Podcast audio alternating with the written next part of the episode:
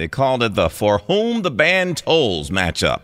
And it was a marching band contest to see which band had the baddest rendition of a Metallica song. And guess what? Yep, the Malverne High School Band out of Long Island came out on top of their division. It was the marching band's rendition of Metallica's hit Enter Sandman that won them the top prize in the medium high school category.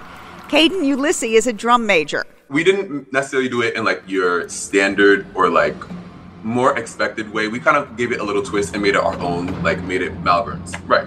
The winners were chosen by members of Metallica from more than 450 submissions from colleges and high schools across the U.S. Michael Messina, the school's supervisor of music and fine arts, said it was something completely different for the kids.